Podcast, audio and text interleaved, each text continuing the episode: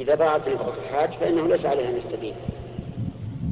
ولكن يصوم ثلاثة أيام في الحج وسبع إذا رجع. إذا ضاعت نفقة نعم؟ إذا ضاعت نفقة إذا؟ إذا ضاعت النفقة بتاعت الحج. أقول إذا إذا ضاعت نفقته وكان عليه هدي تمتع أو قران فإنه لا يلزمه أن أن يستدين. لكن يصوم ثلاثة أيام في الحج وسبع إذا رجع.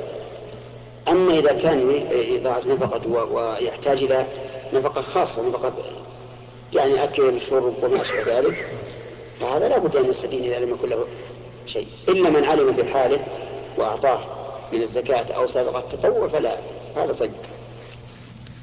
هل هي نصف كان يا شيخ؟ نعم. هل هي نصف كان؟ لا إنما يصوم المتمتع أو القارئ يعني عليه الهدي.